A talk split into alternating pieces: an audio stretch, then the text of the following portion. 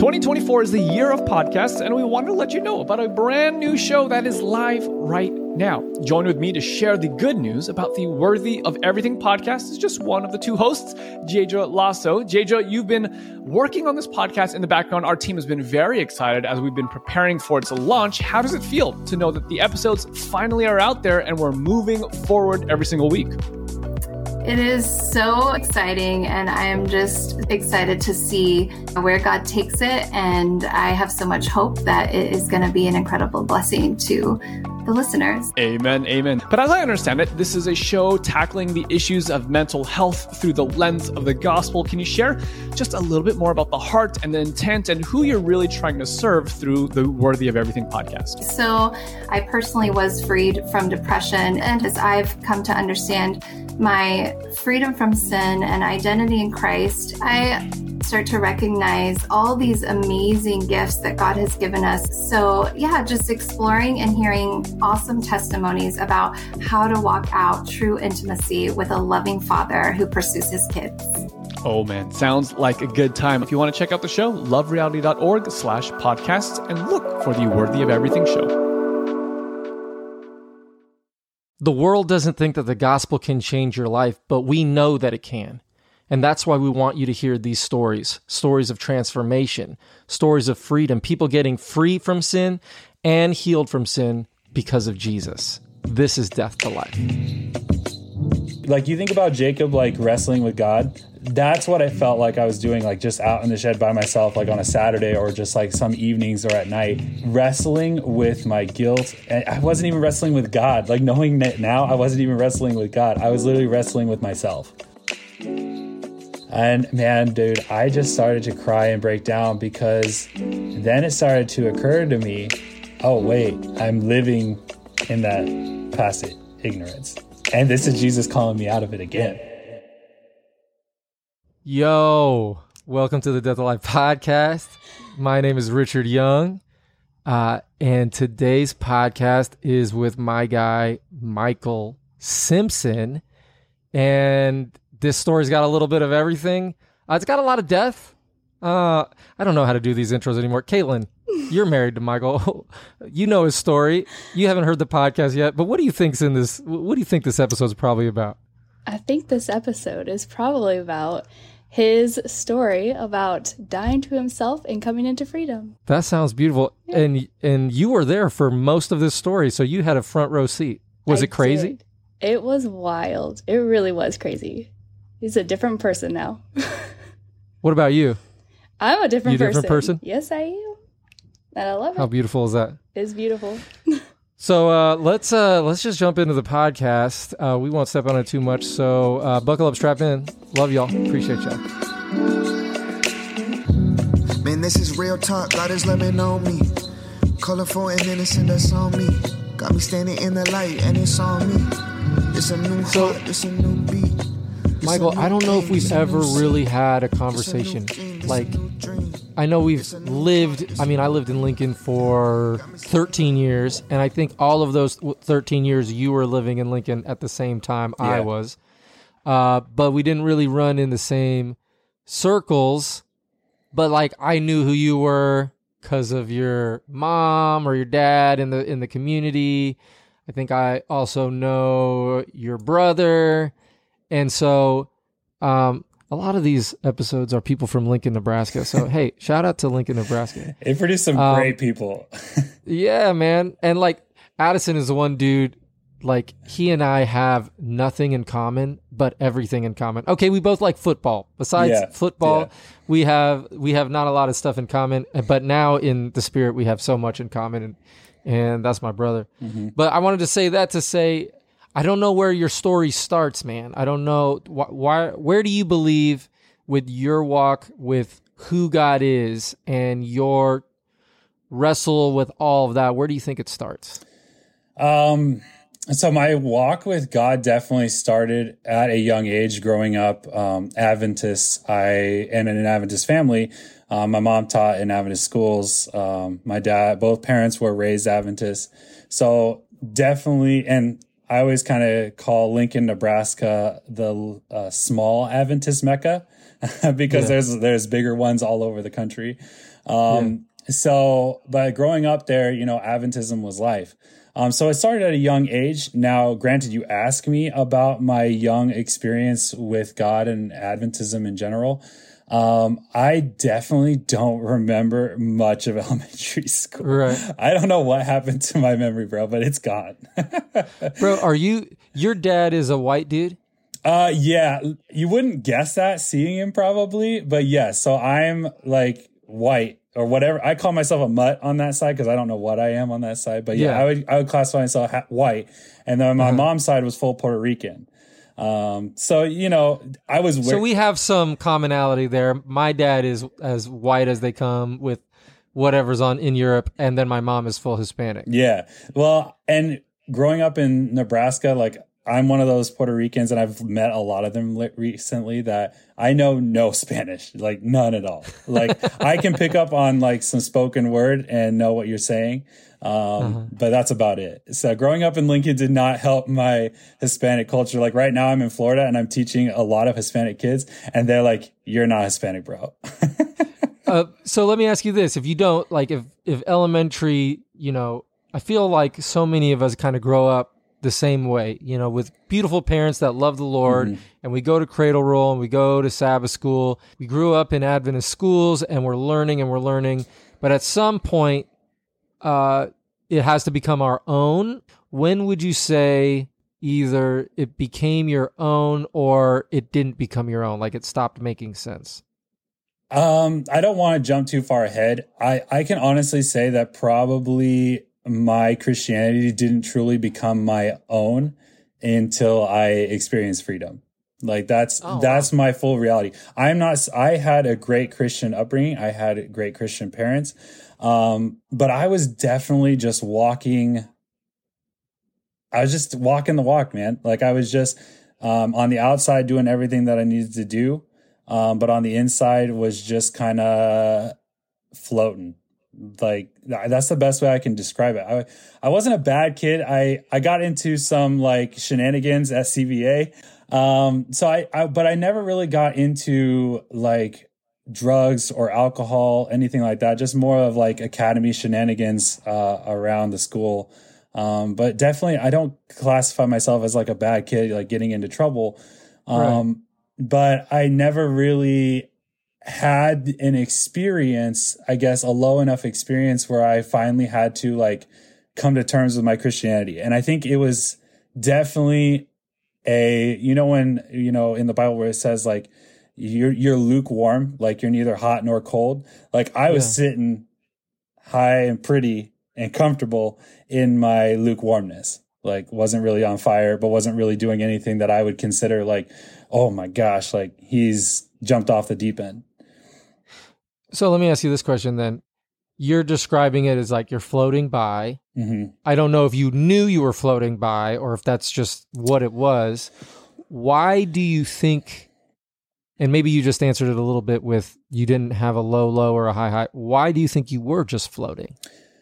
Um, I think there was things in my life um, that I didn't want to come to terms with, and that things that I wanted to do, like Sabbath was a big thing. Like I think there were things in my life, like Sabbath, doing things on Sabbath or not doing things on Sabbath, um, that I struggled with, and so like kind of floating by. I guess I didn't have to kind of at that time in my life, I didn't have to come to terms with the reasoning of, well, should I be doing this or should I not be doing this? Or um, I just liked floating because like it didn't hold me accountable under um, what I then was under the law in my own mind. It didn't hold me accountable as I was floating by. But at the same time, I was still attached just enough where I wasn't floating away. Does that make sense? I think what you're describing is shame.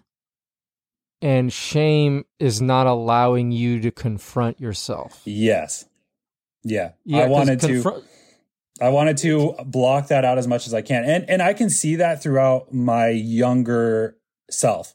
Um high school both high school and college self. And that's like kind of I would say where my story of my Christian walk really like starts to hit home is is academy, college, and then my young adult life. Um, so I was definitely like, you know, so many young men that have been on this podcast, and I think a lot of young men across the world. Um, I was coming up in the generation that had the internet at their fingertips. So you know what that means, Rich. You For know, sure. www.weshouldn'tbehere.com. yes. so I definitely and and I've heard some some of the podcasts on here. Some of the guys have been able to point. I think Addison was literally one of those guys who was literally able to like pinpoint the moment that uh-huh. that um, temptation and that struggle started with him. Uh-huh. I don't have that. My struggle with lust and pornography started at a very young middle school age, but I don't uh-huh. remember when. I from as far as I can remember back, if I were to guess, like maybe 12, 11 or 12. Yeah. Um, and it started out very innocent, but man, it turned into something that, uh, man, had me in its fingers for a very long time and had me, um, very, I was ashamed of myself, very, very ashamed of myself. Um, when did you realize? I mean, a friend of mine was just telling me that their their son had just seen it, mm-hmm. and I think their son is like in the fourth grade or something. Yeah, and looked at a computer in the library at school, and there were these images, and the kid comes home, and like the whole family talks about it, and uh, I think inherently shame just sets in even when you don't even know like what it is that you saw. And there's this weird combination of like the dopamine rush that you're just like oh this is crazy but you don't even know anything. And so when when when did you realize oh i don't want to do this but i'm having a real hard time not doing it i think i always kind of knew i always kind of felt shame in that um, definitely in high school, uh, definitely in college. Um, and I know definitely in high school because um, that's when it's you start it start the light starts to go off that oh the guys around me are probably struggling with this as well. And there were some that didn't care. They're like hey, this is a normal part of life. Um, but then there were some of us that were like this didn't feel right. Like it didn't feel like something that we were supposed to do, especially because like it's not. Like especially it's being taught to us at school and at church like hey you know keep yourself pure stay away from this stay away from that stay away from girls. Yeah. so um it was definitely something that like at high school was starting to become like oh you're struggling with this too. Um i remember our junior year we had my class was specifically involved with it. We had a student teacher come down from Union College and he kind of started a spiritual revival uh, mm-hmm. at College View at the time. And it was it was really refreshing um, to have that come in. And at that time, a lot of a lot of us guys kind of came out actually during a Vespers at the College View Church, um, in front of teachers, in front of classmates, in front of um, just peers, uh, just putting ourselves out there. Like, yeah, man, I'm, we're we're struggling with this. Like, mm-hmm. man, bro, I can't even count how many of the guys that I knew in high school that got up on that stage that night and I was like, yeah, I'm struggling with pornography.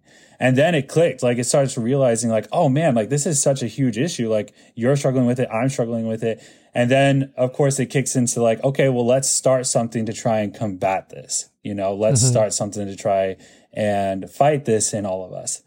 Um, and you know how that goes. Fight the new drug or something like yeah, that. Yeah, fight the new drug. Accountability partners. We were meeting yeah. uh, like on Friday, Saturday nights, um, in in different places to talk about it, talk about um, our successes, talk about our failure, talk about our failures. Um, and it was a good experience in high school, but I think you know where I'm going with this. Um, as a lot of things do, uh, it fizzled out. Um, Let me ask you this question uh, did your standing in the community make you feel more ashamed? I I guess I don't think so. Like I can't I don't remember having those feelings about like the my standing in the community. So no. It was kind of a weird place, Rich. Like my mom was a part of that community a lot because she taught at at George Stone, which is the elementary school at Union. Um, but she, we weren't going to CVC. We were actually going to a small church uh, south of Lincoln. Um, so like we were a part of the community. Like we actually lived half an hour outside of Lincoln. So like we were a part of the community at this time, but it was like kind of like a weird like like off branch, you know? So I didn't Yeah. feel that pressure from the community. And I guess I never really had that thought process. I more of just thought of the pressure of being a good Christian and being a good Adventist. You know, Yeah, like yeah, yeah. that's on me. Um, because I, you know, grew up, my mom teaching Adventist school. So I went grades I went from the time I was in kindergarten to the time I graduated college. I went to an Adventist school, so you know there's there's a lot of things that you learn, and not bad things, but there's a lot of expectations that I think students are just kind of start to apply themselves uh, based on what they see based on how they're they're treated or people around them are treated inside of a any church community. I'm not just this isn't just on Adventism, but in Yeah. any church community, um, that then they start to apply expectations that they start to apply to themselves. That turns into a burden, a weight that they're trying to live up to, that they're trying to um, achieve. You know, they're trying to be successful, and a part of being successful is making it in an Adventist community. So I didn't feel the I didn't that didn't necessarily bring shame on it. And back to that chapel, um, I went home that night and talked to my parents, and I think like this is this is nothing saying bad on them. Um, I talked to them about it, and I think it's just a generational uh, difference. Like their generation did like they had it, but it was so much harder to access and so and not as big of an issue as it has become in today's day and age. Um, that I think like and I don't want to put words in their mouths, but like maybe they thought that okay, this is just a part of him growing up, and they're he's just gonna you know grow out of it. You know what I mean? Yeah, man, I I- I love my parents with my whole heart and the nothing bad about them, but I don't think that they understand the struggle that I went to went through. Um and that's that's not bad. It's just like there's there's some some something beautiful about not understanding that how terrible this drug is or whatever. Because if pornography was cigarettes in in the 70s when my parents were growing up or in college it's it's meth now you know it's it it messes with you so much because of what it how it rewires your brain um in a way that a magazine it would take a lot more with a magazine uh to rewire your brain than with you know all the images that are at your fingertip within 30 seconds you know? And so they don't understand it. And I was having a talk with my mom this week, and my mom is such a beautiful, like, she has always walked this way about when older people look and they see somebody living in sin, I think they tend to be like, just get your act together, like, figure it out. And my mom and dad were never like that. They they understood there was something deeper if something's making a mistake. But our our conversation was about how still people are like that towards people who are struggling in sin. And they don't understand the deception that somebody is in if they are struggling in sin. Uh, and I'm talking about struggling in sin, meaning you, Romans 7, you don't want to do it, but you're doing it.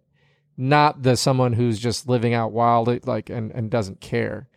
And so, uh, yeah, it's it's really tough that way. There is a generational gap between someone who grew up in the 70s and somebody who grew up in the 2000s with all the information and the technology. And it's it's scary as a mug, right? Yeah, man. Like I, I even think about um, kind of the things that I had to grow up with, and you were just saying about your friend and and their child. Like, man, I thought I had it rough. Like now, I'm thinking about the kids that are coming up, like, and how much more they are going to be faced with. You know, like they're gonna. Oh man, when I was a dean, bro, I never wanted to take a kid's phone because I knew that if I took the phone and I would look through it, I would find out some heartbreaking stuff. And almost every time I had to take a phone because there was something going on because I was the discipline guy and I would have to look through the phone, like I would realize how deep this kid was in whatever he was in, whether it was sexting, whether it was pornography, whether whether it was just crazy conversations on the internet that I'm like, you you're texting your friends this stuff, and it was just so heartbreaking. So I can imagine like as ev- as each day passes, it's not getting better, right? No, no. um, thankfully, the news, you know, as bad as the world has become or is becoming, um, there's something greater coming out in it, you know, uh, and we're getting to that. Um, so yeah, like I, that was kind of my struggle throughout um, high school. Um, still trying to be a Christian, but living with this uh, problem, living with this uh, sin that I couldn't get rid of. Um, I felt like it was always going to be there. Um, man, and I was even thinking before uh, the the days leading up to this, I was thinking about a couple instances where uh, my my par- I grew up on a, like a very small farm acreage kind of thing. So like my parents had a barn and stuff. And man, I remember going out and like on days where I felt the shame and the guilt really weighing down on me of that I didn't feel good enough or I didn't feel like I the things that I was doing was positioning me I know now was positioning me in a way relating to God that I would go out there and I would confess and like literally like you think about Jacob like wrestling with God uh-huh. that's what I felt like I was doing like just out in the shed by myself like on a Saturday or just like some evenings or at night.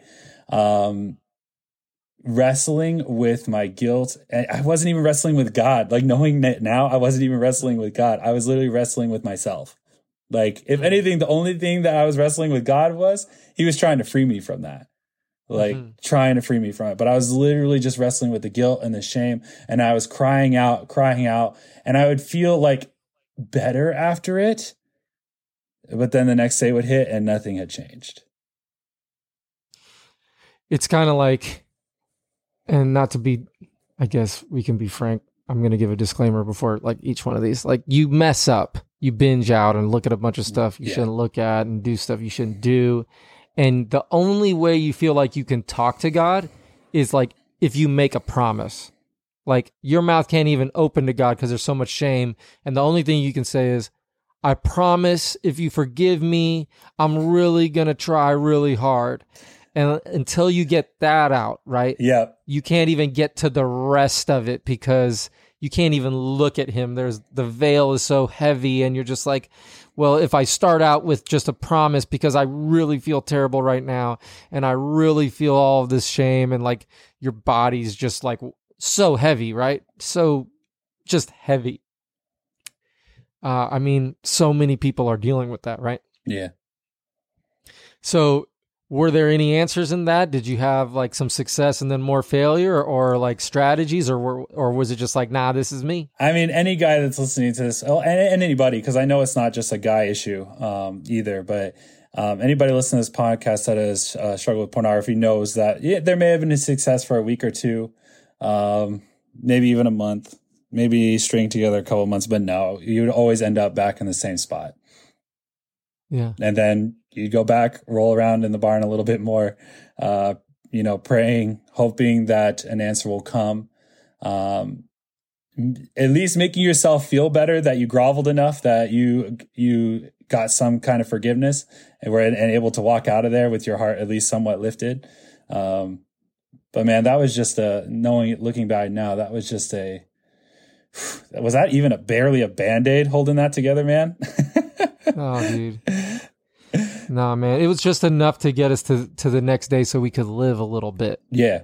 Yeah. So, cause, yeah, if we wouldn't have been Christians, man, it would have been different because at least you wouldn't have had guilt and shame. You'd have just been dying and not knowing it. Uh, your whole mentality towards sexuality and women would have just been trash, but you wouldn't have known it. And I mean, it's still manifesting in all this terrible stuff.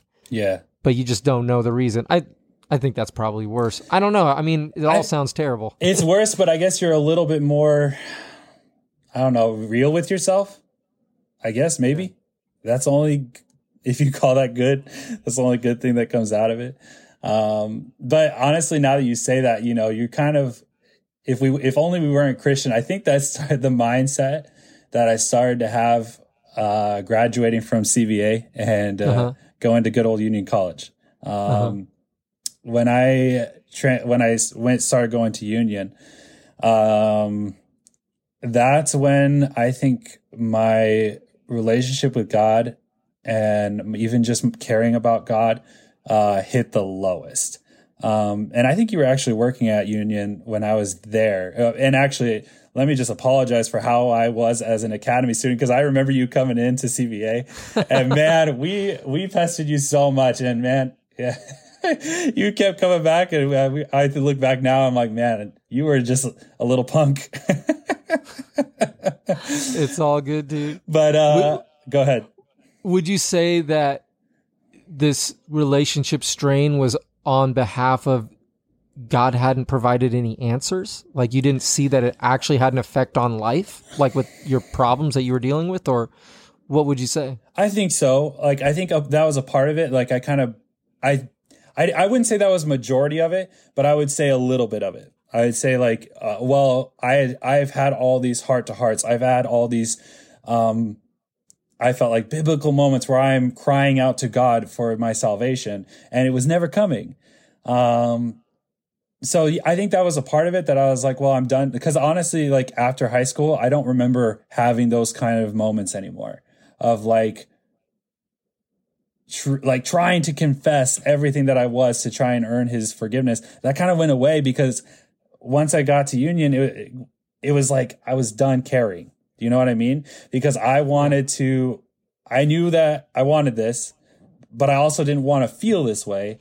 So then I was like, you know what? I'm done caring. And I, yeah, like the binging in the, the dorm in college was, it was bad, man. It was mm-hmm. bad because like you're finally on your own. No parents could walk in on you. Um, you know, you had a roommate, but you know, you know their schedule pretty well after the first couple weeks. Um, yeah, man, it it was bad, and like I had Chris, I had God all around me because like Union had some amazing godly programs that they offered their kids. Mm-hmm. Um, and I just, I wanted nothing to do with any of that. And like anyone that said, like talks to me today and they're like, do you went to Union? Like, what years did you go? And I was like, oh, I went um, from here to here. And they're like, oh, I was there then. I was like, yeah, you didn't know me because I was in my room or running around Lincoln. I was not present on campus. Hmm. Um, I didn't participate in most, only thing I really participated in was intramurals. Um, mm-hmm. Other than that, I was either out with my high school friends that were living in Lincoln still, mm-hmm. um, or I was in my dorm room, um, mm-hmm. just kind of participating in my own filth. yeah. And so as you're moving along, and I ask this question a lot, and I think I get similar answers, but it's still kind of like there isn't any plan, is there? There isn't any. It's just kind of your like to get out of it. It's just like, well, this is life, or yeah. What do you think? Yeah, there's just an acceptance to it. Like at that, at honestly, man, like at that point, there was a like I was done trying. And I can also see that in my uh, relationship as well. Um, I I was dating. I dated on and off, or not on and off. I dated consistently throughout high school, um, mm-hmm. which I can somewhat say thankfully I was able to de compart. Help me out here, Rich. Compartmentalize. Com- yes, compartmentalize the the lust that at in my early relationships, I, and maybe it's more just because of how new I was to relationships. Um, it didn't show immediately in those. Um, mm-hmm. but I did, I was a long term dater. Like my first girlfriend, I think we dated like uh, two years in uh, high school. And then I met my now wife in high school mm-hmm. and uh, dated her pretty much the rest of my time in high school and then throughout college with a little break in the middle. Um, but were you dating your wife when this chapel came up? Yes, and we're gonna. That's gonna come up. Uh, that's coming up, bro. okay, that's coming up. Um, so yes, I was dating my wife, and she knew she knew about my pornography struggle. Um, and oh, there was a lot, man. Like at this point, and I think she knew that I like I had quit trying, but she's like, you know, hey, just I just want to know that you're trying to get over this. And I was like, okay, I can put on an act to show that I'm uh, trying to get over this. Um, and that's so. let I, me ask you this. Go ahead. Sorry for cutting you off, bro. No, you're good. I just, I, I just, um, when you guys are dating and this chapel thing comes out, did she know before? Or like when you're walking up in this chapel and she's like, oh, I, I didn't know. And then you have to have that conversation. What was, was that like, like, did a bunch of lies come on her? Like the, the insecurity of, oh, I can't believe you're a part of this. Did that hit her? No, because honestly, you just triggered a memory. I act, she was at that chapel but we weren't actually dating yet. So we oh, okay. started dating uh, almost like probably like three or four months after that chapel happened. Um, mm-hmm. So yeah, she knew about it, but I don't think the conversation, especially when you're early in a relationship, um, especially in high school, yeah, you're uh, just kind of walking on eggshells. It's new. You're you're you're you don't want to like rock the boat too much, and I think that's where she was at. But as we go further on in the relationship, yeah, it starts to come up. Um, and I would confess to her just like I would to God, um, to try and get it off my chest because I felt bad. Um, at this point, you know, it was that being able to compartmentalize. Um, was starting to get a little fuzzy as our relationship got went on and on like uh-huh. the the need for lust was starting yeah. to be applied to her um uh-huh. and we never had sex but i mean we yeah, yeah. You know that line where we like, hey, yeah, we're not yeah, doing it, but fuzzy. we are. Yeah, yeah, yeah. Um, but it was definitely like I was starting to apply that to her um, in our early relationship. But as our relationship went on, it transferred back to pornography um, heavily. And that again, now we're dating in college. Um, I am failing a lot, hiding it from her, um, saying that I'm not. Her catching me, you know, this is kind of the synopsis of it because this happened a few times. Um, her catching me having a big old blown out fight over it. Um, doing the whole groveling thing, doing the whole I'm sorry, like I'm gonna change, like reading self help books, like bro, it was a spiral, man. It was a spiral. Bro, shout out to your wife, Caitlin. And when you uh, have no idea, like, well, I want to go there more, but yeah, shout out. Uh, but before I go on, uh, if were, you guys were in the same class in high school or a different class? She was a class under me, so we were. I was okay. always one year ahead of her.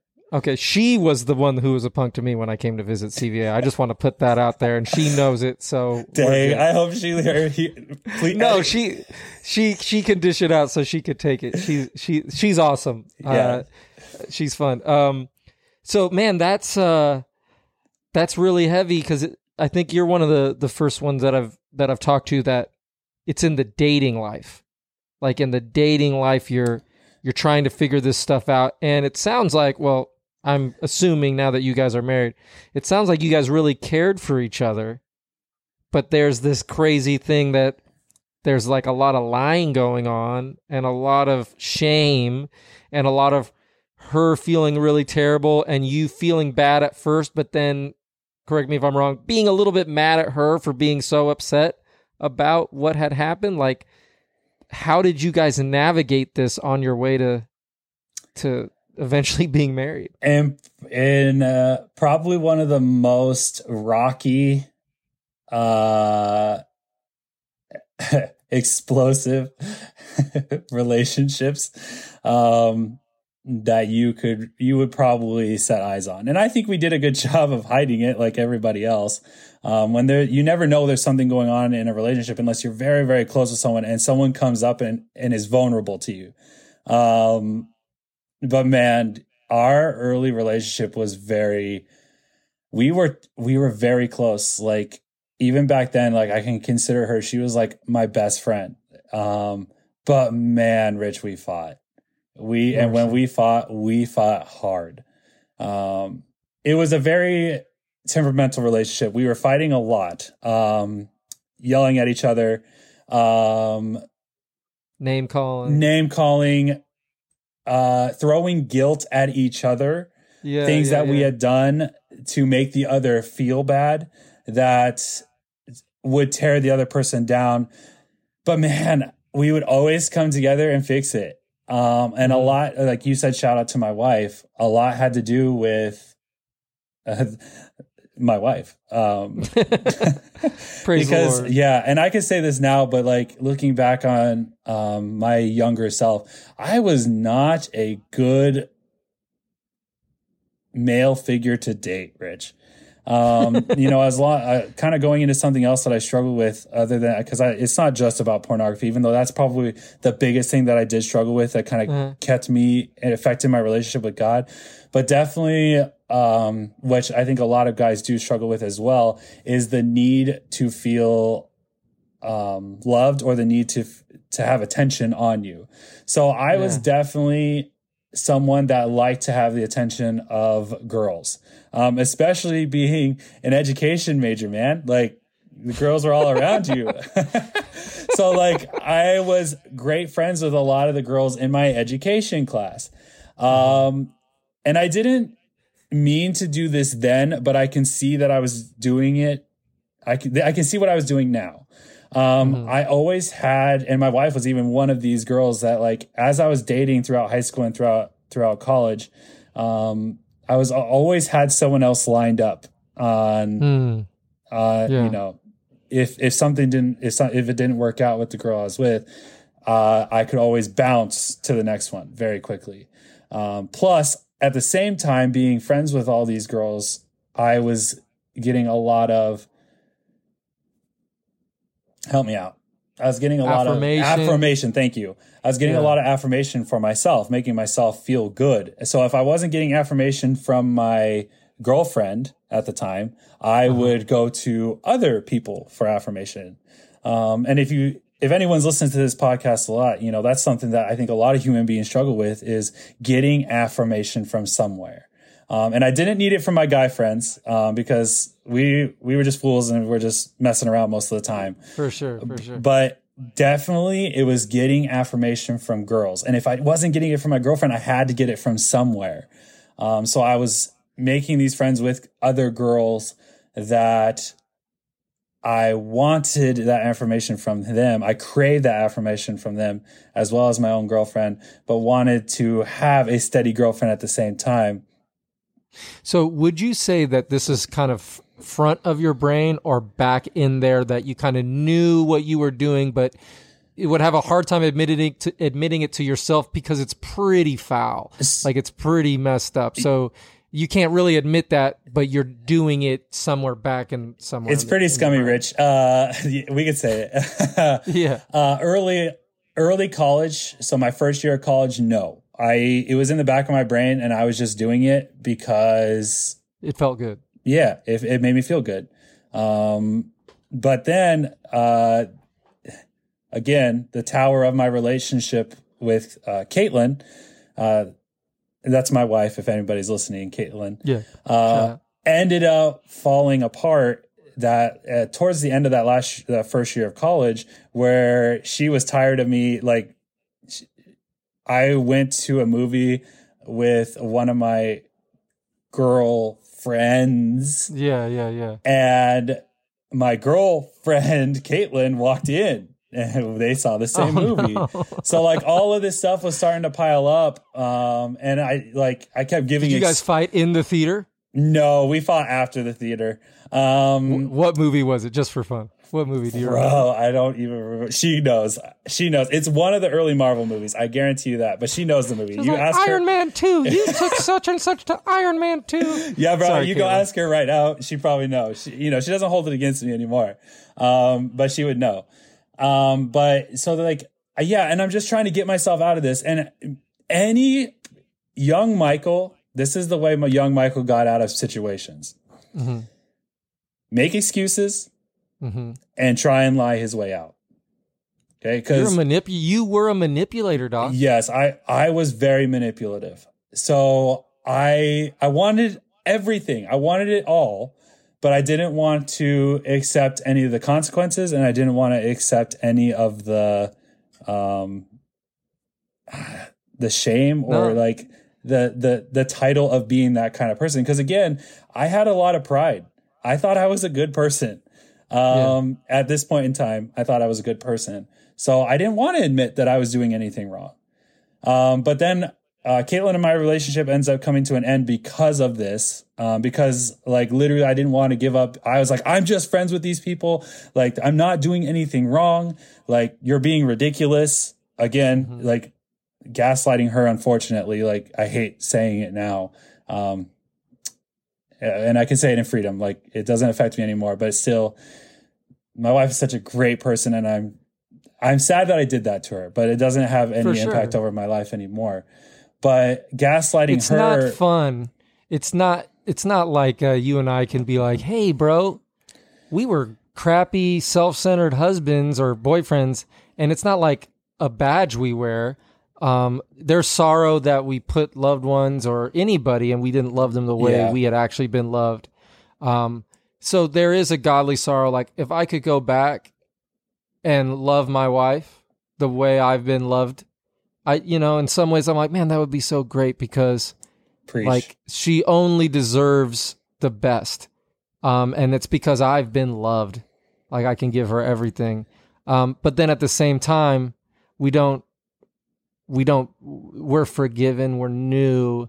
That that guy doesn't exist anymore. That michael old michael like god rest his soul you know he died uh with christ. And so um yeah i understand what you're saying it's not fun Mhm. um but rest in peace to that dude Exactly. And I and that's a great way of putting it. I never have heard of that phrase before, godly sorrow. Like that's exactly what I have now. Um, because there's no guilt or shame with that anymore. But yeah, Mm-hmm. there's I man, I could have treated my wife so much better, especially because we dated so long and she had to live with old Michael for Yeah. a very long time. Um, Yeah. and I wish she could have lived with new Michael a lot sooner. Yeah. So, but yeah, so we end up breaking up. Um, Was it because of Iron Man 2 that you guys broke up or was it just it all compounded? Iron Man 2 compounding with other things. Like, uh, yeah, there's just, I'm not going to go into all of it, but like, No, no, I, there was, I was cheating emotionally on my girlfriend. yeah. So, yeah, there was just a lot of different things that added up that uh, piled up, and then the tower finally fell in one huge last fight.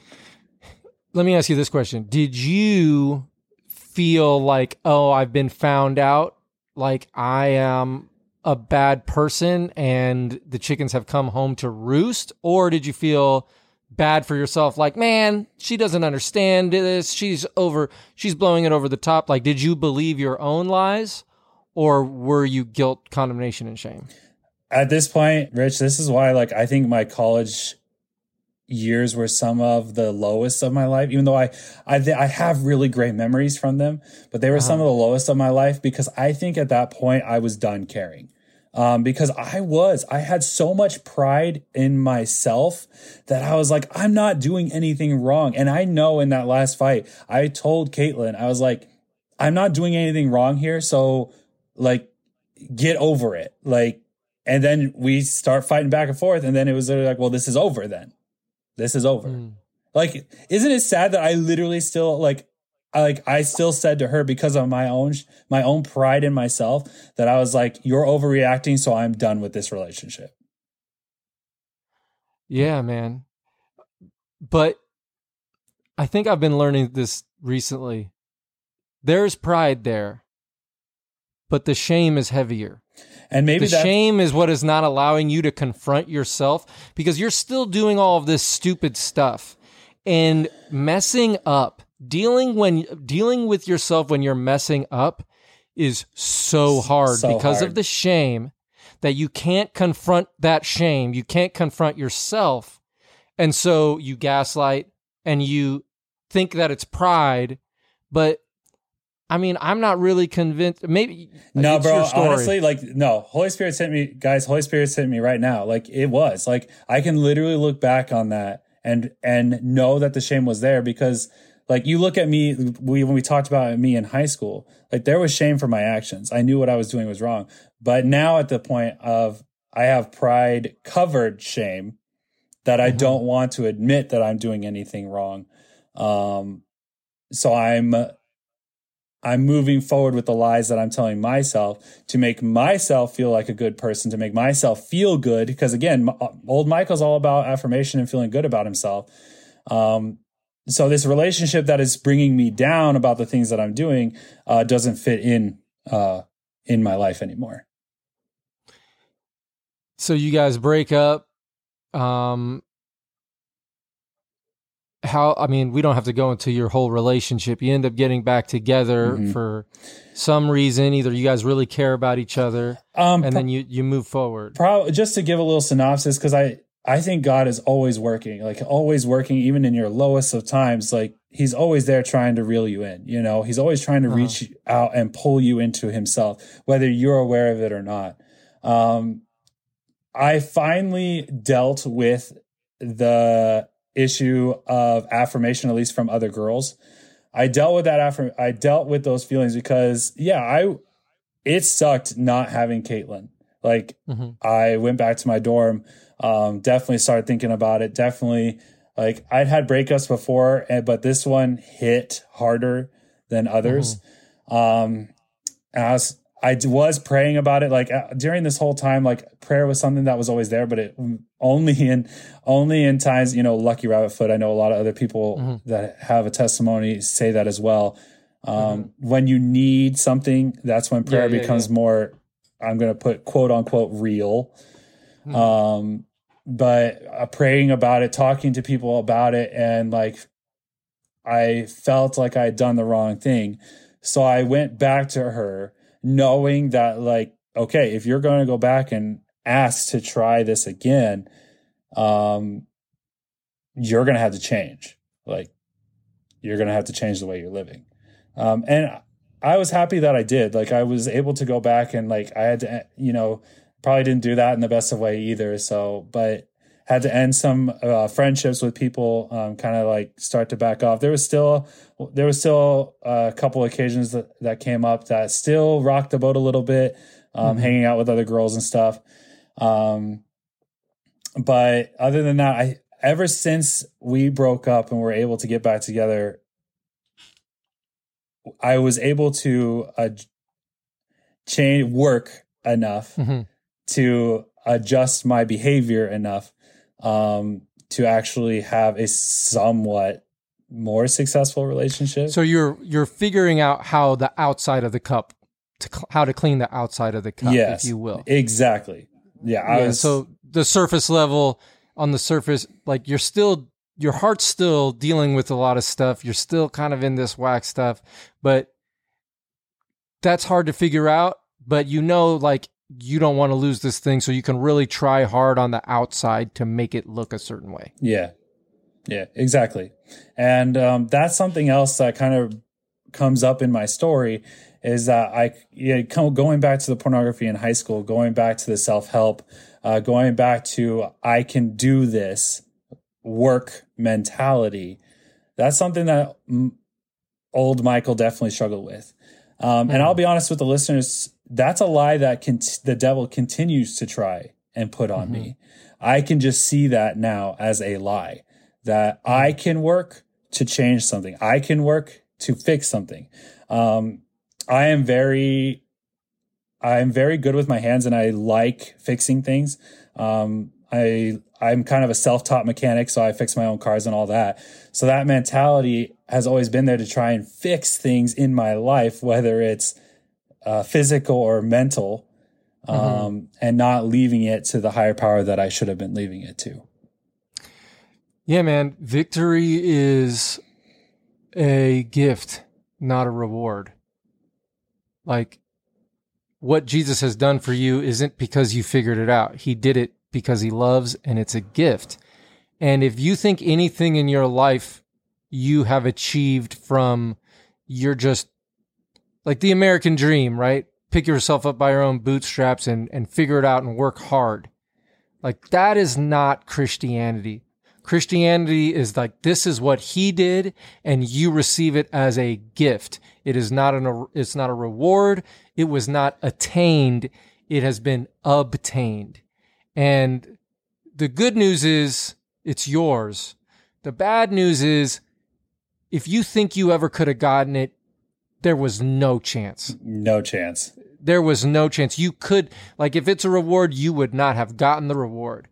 And if somehow you feel like you would have, that's just called self righteousness. Yeah. And Jesus has no time for self righteousness. Because if you have, if, if it's self righteousness, guess what you don't need? Yep. Jesus. Yep. Because you figured it out. Yeah. And so, like, if there's anyone listening and, and it's like, oh, Jesus has done all of this stuff. And so now I get to work hard. And no, Jesus has done all this stuff and you have been crucified with him. It is no longer you who live, but Christ that lives in you and the life you now live. You live by faith in the Son of God. Yep. So it is him the whole way. Everything is by grace through faith. Nothing is by your hard work. Preach, by bro. faith, man. And I can't Yeah. wait to get to that in my story because, whew, the difference that made, the difference that made in my Well, life. well, let's keep going. So you, you, um, you're. I'm hearing all this, and I think, man, you're a sincere dude that doesn't know how to get out of your way. It's like when I just said you were cleaning the outside of the cup. Like it's not like you are like, oh, I tricked her again back into dating me. You didn't want to do it, and like you're hitting a little bit of rock bottom, and you're like, okay, I got to fix this mug. I, Am I right? I didn't know how to love, but I loved her so much. Do you know what that? You know what I'm saying there? Yeah, I didn't know how to love then, but I loved her a lot. Um, Unfortunately, it just wasn't with uh, God's love. You know, unfortunately. I'll, I'll say it like this: you really, really cared for her. yeah, really, really cared Uh, for her. Yeah. And uh because if we're going to use the word love, like love is different than really really caring about Preach, somebody, bro. right? Yes, yes, you're right. So you really really cared for her and you like you wanted her but you didn't know how to lay your life down or, or deny yourself or any of that stuff. So Yeah. so then what happened? Um, it was still it was better. Our relationship got a lot better. Um, unfortunately, um, my pornography struggles didn't get better. Um, so even though I wasn't seeking affirmation from these other physical women, I was still seeking affirmation and um, Medicating. medicating myself uh, with pornography. So even though there were some areas of my life that I could be honest about now, there was still this big area of my life that I still gaslighted, that I still manipulated, that I still was lying about um, throughout our relationship. Um, and of course, a lot of the guys that have been on this podcast have said it as well. The biggest lie here is that marriage is going to fix it. Yeah. It puts a spotlight on it. It don't fix it. it doesn't fix it. Um, we were still fighting a lot. Um, we were still having a great time though. Like we we loved being with each other. We still had Yeah. fun together. We still loved hanging out with each other. We were still fighting a lot. We were still caught up in w- what both of us were doing to each other. Um, still casting shame and guilt on each other um, for the things we were doing and for the things we weren't doing. Um, Uh-huh. so it was it was the worst of times it was the best of times. You know what i mean? Um Man, but that's how we that's how we did it you know? Uh-huh. and i think that's how a lot of couples have done it. Like listening to some of these podcasts and and talking to other couples just one-on-one like so you think you're the only one when you're going through it you think you're the only one. But then it's like anyone on this earth that you see walking down the street more than likely is struggling with something that you are either like you have struggled with. And that's why Yeah. these testimonies are so good. They're so Yeah. good because you're reaching people that are struggling with these same things, even though you're not thinking that in the mindset. Like that in itself is a lie. Oh, if I keep this to myself to make the outside of the cup look good, um, people aren't going to know who I really am. And that way, like I can preach Jesus to them by the way the outside of this cup looks. Yeah. No, man. Uh, hearing your story up to this point, it sounds a, uh, an awful lot like mine, in which on paper, my wife and I shouldn't have gotten married. Just on paper. Because, like, if you're just like adding it up, like, you're just hearing your story, like, you were not a guy that she should have married by how you're living in your, like, your heart, right? No. And we both have come to that realization. Um, I think in marriage before freedom, we came to that realization. I don't think divorce was ever on our lips, like we weren't, or even on our minds. Um, but we had come to that realization that maybe we shouldn't have done this. But again, Dog, that's can- heavy, bro. we can overcome anything if we work hard enough at it. We can overcome anything. Okay, I don't know how far that is into your story because I want to talk about that. But you end up getting married. We how long up- you get? how- What year did you get married? We got married in 2017. Okay, so you end up getting married in 2017. In help me out, like it's a good idea. Like you guys really care about each other. Like you're thinking, well, this this is what we should do. It's a good idea. Like you love me and I love you, and we're gonna work hard to figure it out. Let's put this past stuff behind us and let's move forward, right? Yeah. But that doesn't seem like it, it happened. No. Like after that. No. Um yeah, I ma- marriage was more of the same. Um I think now I had a reason to care about um quitting pornography. So I think like the transition from not caring in college and just lying about it um switched now to that shame we were talking about, that pride covered Uh-huh. shame starts to come out way more because now I actually have a reason to I I want to stop. I want to stop doing this Yeah. for my wife. I want to stop doing this for our relationship. the guilt free sex that's what just came into my mind like you get married and now you can have guilt free sex and so that will take care of the pornography problem but spoiler alert if you're addicted to pornography sex actually fuels your addiction to pornography it doesn't lessen that it just throws more fuel on the fire now i'm not talking about those like if you're in christ if you're like if you're understanding freedom and you still are struggling with this thing, I may not be talking to you. I'm talking to somebody who is addicted, like chemically, dopamine rush, and then sex actually pushes you back towards the thing that you are experiencing more of. Yeah. And so the guilt free sex doesn't actually solve any problem in that way. It does what you're just describing, right? Yeah. Well, and especially when um, the pornography is affecting the occurrence of the quote unquote guilt free sex. Merce. Because like I she knew about it. She knew that this was a problem. She knew it didn't magically go away, even though I tried to act like sometimes it did. Uh-huh. Um, so yeah, I would still have to tell her. Um, there were times that I still tried to gaslight in marriage where I was like, "Oh, I'm doing so well," um, and then she would find out, of course, and huge fight. Um, come together. We're gonna work on this. Repeat. yeah, yeah, yeah. Um, and yeah, and and then of course, you know, then we start to go into how that affects her self image Yeah. because it's it's destroying it. Yeah. Meanwhile, it says nothing about her at all. Nothing. It just says that her husband is in some trouble. her husband was in major trouble, and her, her husband had been in major trouble for a long time. And not to say that there weren't lies in her own life that that she had to overcome, um, but man, it was again that godly sorrow kind of hits. Like I was in some, I was in some trouble, Rich. Uh, yeah. you know, kind of going back to that pride, I thought I was a decent person, um, a good person, a decent Christian.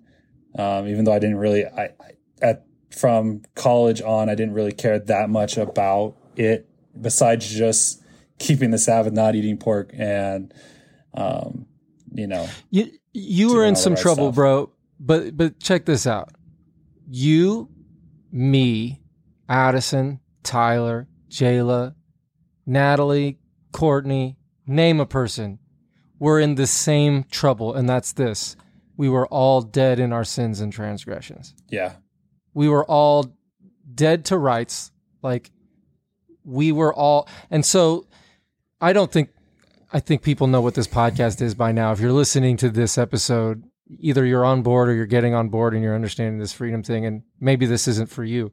But if you're hearing the story and you're just like, dang, and you're not understanding, you were just like, like this is what Paul says to to to Titus in Titus chapter three. Says we were just like them.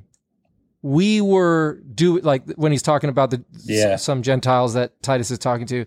It's like we can't forget that we were just like these people, so we can't be angry.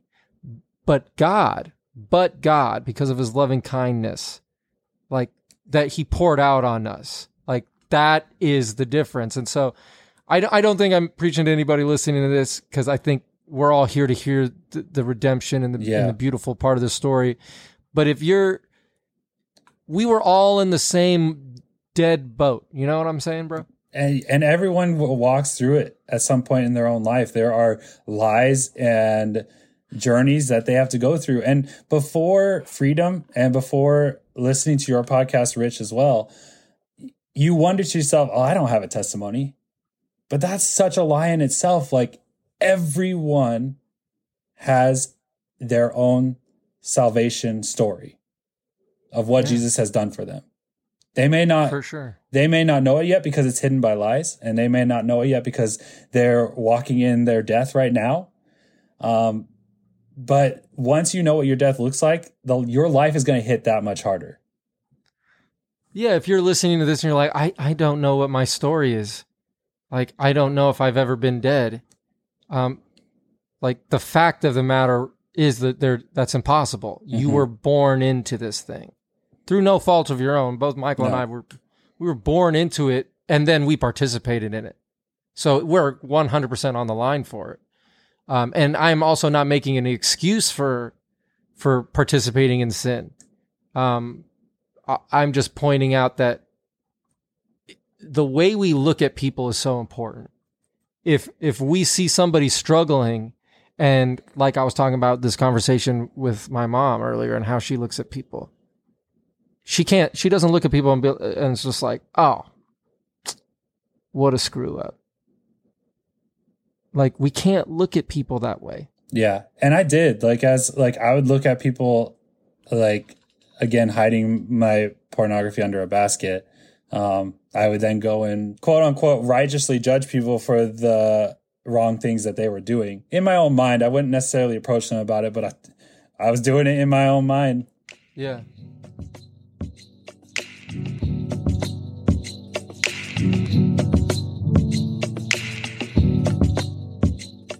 If you have a testimony of something that has happened or a life that has changed because of an understanding gleaned from this podcast, I would really love to hear it. Um, so could you please email me, Richard at lovereality.org, so that I, I could hear this testimony and maybe get in contact with you because it's it's what we live for. It's what I love the most. It's why this podcast is here. So uh, email me at Richard Richard at lovereality.org. I'd love to hear from you. Thanks. So you're going through this marriage thing. There's some some ups and then there's just downs, and the shame is is heavy. What Yeah. happened next, man? the the the shame is hitting hard, um, especially because I think I am. I think God at this point was starting to reach out to try and. Well, no, I know for a fact was starting to bring me home. Um, we had started having some worship, like yeah, like, yeah, Bible study um, with her family, family of both of ours now because I love them just as much. Um, But originally, her fa- her cousins, we started having Bible studies, and for the first time, I think real realistically in my life, God was becoming my own. Because Huh. even though I'd been attending church, I now at this point in my life, I'd been teaching in Adventist schools. Um, God was becoming real for me because I was actually finally putting in the time to learn about my father. Yeah. so I'm, you know, starting to reacquaint myself with God. Um, in a new way, in a powerful way that was making a difference in my life. Um, but still was kind of under the influence of the lies uh, that I had put on myself growing up in um, any Christian denomination or in Adventism. You know, yeah. that I still had to better myself. That doing these Bible studies wasn't just getting to know God, but was also how I bettered myself to be a good Christian, um, hmm. to be a good uh, follower of Christ, to be a son that uh, Jesus would have been proud of, you know, right. um, the things that I could do to make that happen. Um, but it's starting to, I, at this point, he, I'm finally starting to feel that pull of, okay, I'm sorry, I, I can see it now that he's starting to bring me home through these Bible studies with, uh, their cousins. Um, so it was really anything that we chose to go down and, and they were good. They were good. There was definitely still some, they were still definitely tainted with some of the lies, um, that I held over myself. Um, but they were at least finally, I was starting to make God my own. I was starting to make mm-hmm. that relationship my own. Mm-hmm. Um, at this point, we had moved up to Omaha, Nebraska, uh, where I got my first uh, teaching job. Um, and Caitlin was still in school, um, going back and forth to UNL. Um, so there was like, it was a good time because like we had it finally married, we had our own apartment. I was working, she was in school, we had schedules going.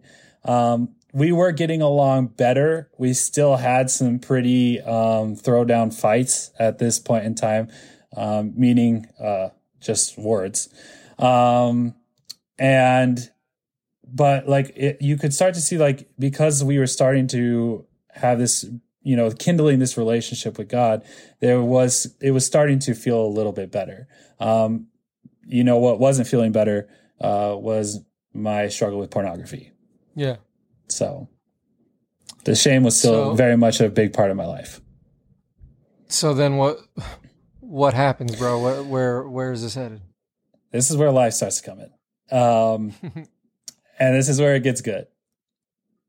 So we are, my wife graduates UNL and we're trying to mm-hmm. figure out, she wants to go into occupational therapy. So we're trying to figure out, okay, um, what's the next step for us? Like I'm, I'm loving the job that I have. Um, I'm loving the school that I'm at. Um, I'm loving the people that I get to work with. Um, but we got to try and get Caitlin into college. Mm-hmm. So she starts putting out applications, um, the first year uh, denies all the schools end up uh, denying her entry and that hit. Um, it didn't hit me that much because like i was already kind of in my career living my living my life together but like my career was already going. So like it didn't hit me as hard as it hit her as well as you know think about this guy that has already ruined her self-image uh, quite yeah. a bit at this point. Um, now what kind of lies is she putting on herself about her worth about how smart she is, about um, whether she was even cut out for this, whether this is what God wants for her life. Um, and yeah, that led to a lot of hard conversations. Um, it led to a lot of sadness. Uh, it led to some fights as well. Um, but we just continue with the Bible studies. We continue um, learning more about God. Um, but then something kind of shakes up our our comfortable little world, at least our comfortable Christian world. Because at this time mm-hmm. we were going to church, we were appreciating going to church, uh, we were appreciating having these Bible studies. Um, but then out of left field, uh, s- something starts to buzz in our the community um, about this group called Love Reality, mm-hmm. and it was at that point it was quite a bit smaller, but there was like, you know, I know by this time, just if you've heard these podcasts, I know like some, there have been some rumors about Tyler's story. Um, there have been some rumors about a few of the people's stories that were coming out at this time that were kind of trickling down through the Adventist community. And uh, we were all like, what? like, this sounds, this sounds wrong. Mm-hmm. Like this sounds wrong, but really didn't think anything else about it. Mm-hmm. Um, then it starts to catch on a little bit more with some people that we know. um, we actually get our hands on this pamphlet that Love Reality put out that kind of goes through, um, lists out kind of your identity to sin. Mm-hmm. And I got my hands on this. Caitlin and I both got our hands on this. And bro, we tore that thing apart. we ripped it apart. Not physically, but we, Yeah. with our uh, own biblical, looking back at it now, it's just funny because we didn't even have that much of a biblical understanding. But with what biblical understanding we had, Right. we put it down. Like we, it was wrong. Like what we were reading was not something. Give me an example of what was on there that you and what you guys were saying. Um, just that someone could be free from sin and not have to uh, deal with any of the consequences of that sin, and that's and that's not like. That's how we were taking that. that let me just say it that way. That's how we were taking that. That's not what it said. That's not yeah. what it said, but that's how we were taking it. We're like, but what about justice? What about uh what about like having to go and ask for forgiveness and and work to better yourself? Like this is too easy. Cheap grace. We want nothing Sure. to do with it. Um and especially me. Like I growing up Adventist, like I I had listened to so many sermons that I knew a lot. Was it my own? No. Mhm. Um, but the things that I knew growing up, this didn't align with that. And it challenged that. And I hated that. for sure. Um, so if a matter of fact, Addison will love this. We actually took it down to Addison, like we met like with Addison. If, um, I actually uh, shout out to Addison real quick. Addison is one of my best friends. Like him and I went through schooling from second grade and on. And that guy and I are literally brothers. Like his three brothers and my brother and I, we're family. So Yeah, yeah, yeah. that like, of course, I'm gonna go sh- like show this to my best friend, and yeah, we're gonna we're gonna rag on it together. I I wonder. I think he probably remembers this. Uh, Yeah, maybe sure not, but. Uh, so yeah, I take it down to him and I'm like, look at this, man. Like, this is ridiculous. And we both sit there and we just pick it apart with our, um, own self-taught superiority. Um, and yeah, left it at that. Just kind of kicked it to the curb. We're like, you're never going to deal with that again. Um, So you thought these people were crazy and and they're they're kind of dangerous, maybe. I thought, yeah, I thought they were crazy. I thought they were trying to tear something down that uh, I definitely stood for. That I, I thought it, something was being threatened that I had, um, and I wanted nothing to do with it, and I didn't want to see it succeed whatsoever. Um, they were threatening me, and in a way, they were. They were just threatening all the bad things in my life that I didn't want to have to Yeah. face. yeah, man. The good news is bad news if you're married to the old ways, man. Yeah, yeah. Ooh, remember what you just said, Rich. Remember that because that comes literally what you just said comes up later on. Okay, in I'll my, remember it. in my you. journey to freedom. Um, but yeah, so we kind of kicked that to the curb. Uh, still caught up in shame, guilt, dealing with our marriage, trying to fix our marriage together. Um, trying to get into occupational therapy school, which was stressful in itself finally, because of Bible study, because of kind of, I think, hitting rock bottom with uh, OT school, we were finally like, you know what, God, take it. Like, I, it was before Love Reality that my wife and I were finally like, you know what? We are living a comfortable life. Like, we have nothing to complain about. God has provided for us so much already. Like, you get into OT school or you don't this year, it doesn't matter. So Caitlin and I applied for a place in Omaha, a, a Loma Linda in mm-hmm. California, and at Advent Health University in Florida. So she applied for those three schools. F- slowly but surely, the one in Omaha doesn't work out.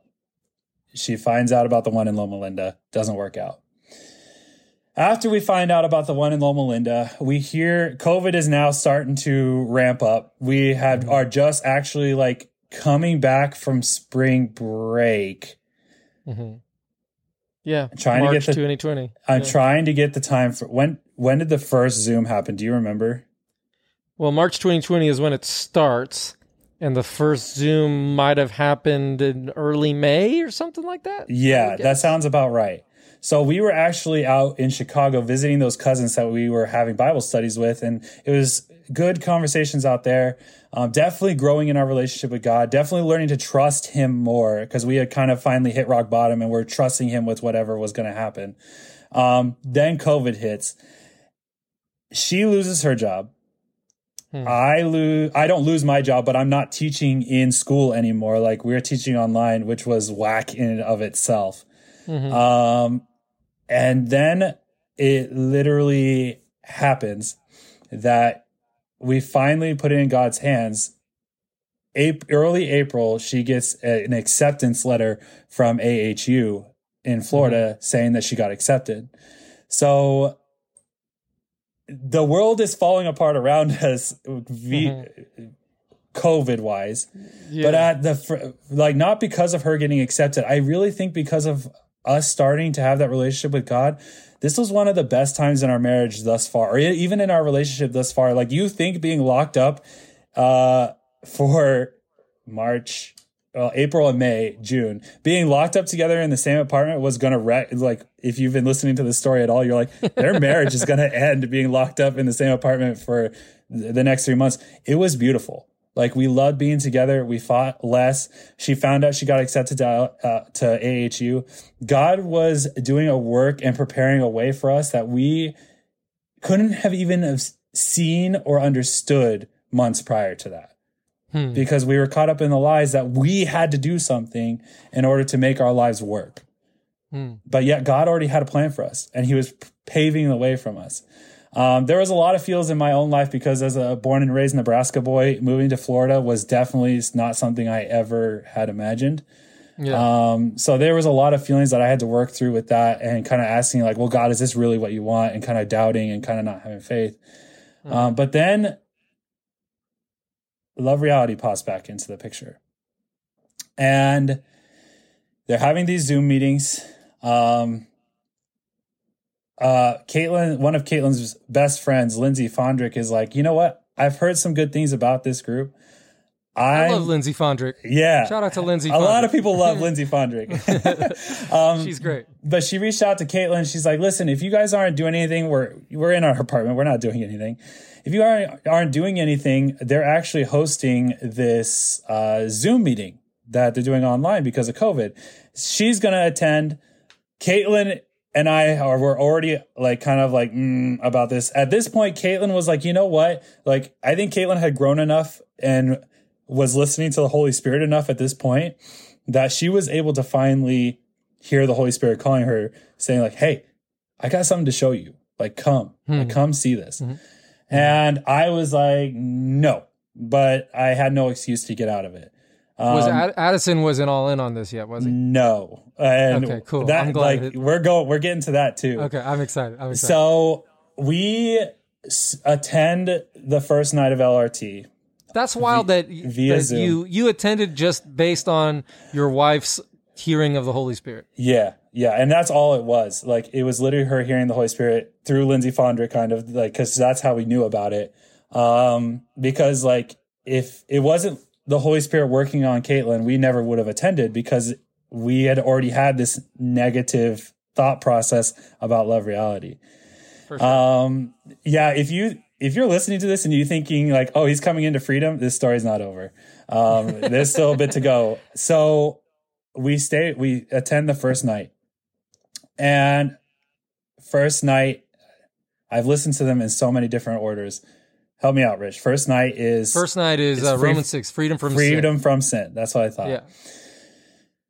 Definitely having a problem with it. I'm like, no, no, this, this, this is, this is not it. This is not it. So when, when Romans six seven says the the if the one who has died has been set free from sin, when he's explaining that, like I think in the first night he usually just gets to Romans six seven. He doesn't even go further than that. I don't think Um, so.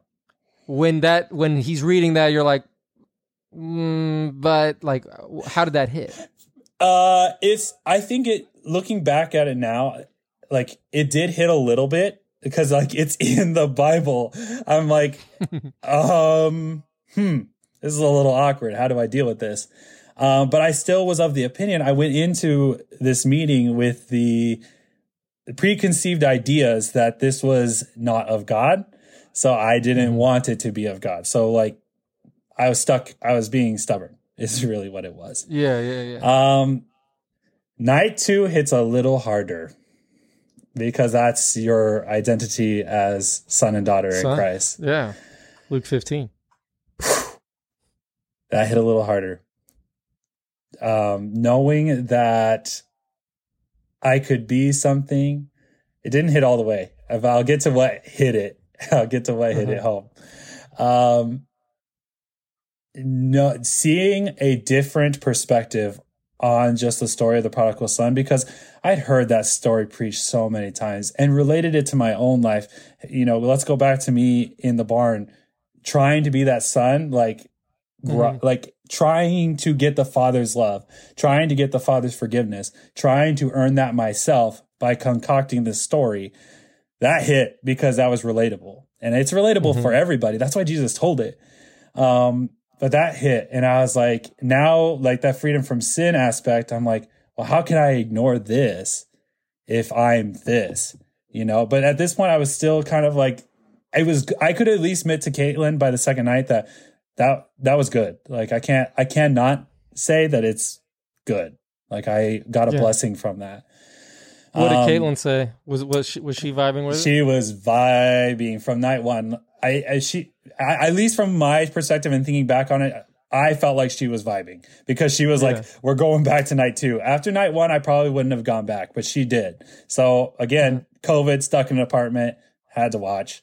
Um, but yeah, night two hit um, at least halfway. It got me halfway there. But then night three, um, Adam one and Adam 2 and Jonathan starts going into it. And literally, I'll always remember this. And this is this is the part where I wanted you to remember. How can you be married to one your your the, dead? the good news is is bad news if you're married to the old one. Yes. He lit, Jonathan is preaching Adam 1 and Adam 2. Our identity in Adam 1 is no longer true for us because we're free from sin and because of who we are. That Adam 1 is now dead to us. So, how mm-hmm. can, and then he goes into explaining that Adam 2 is living a life in the spirit, living a life through Jesus and what he has already accomplished for us. Yeah. hmm And then he literally said, drew up the people, Adam 1, Adam 2, hmm side by side. Yeah. And then he asked this question How can you be married to the one woman, Adam 1, Mhm. and to Adam 2?